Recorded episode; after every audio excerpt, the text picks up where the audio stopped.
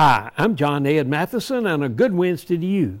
My friend Mike Merrill shared the importance of Isaiah 26:3, which reads, "You keep him in perfect peace whose mind is stayed on you because he trusts in you." Peace is found only in God and in trust in Him. God knows and understands everything. He's in control of what appears to be chaos. He is never surprised. He is never confused. He never worries or loses a night's sleep. He never walks off the job to take a rest.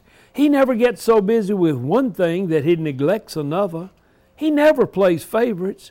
So remember, whenever you think things are just bigger than you can handle, put all of your cares into the loving hands of God, and He will give you rest and peace.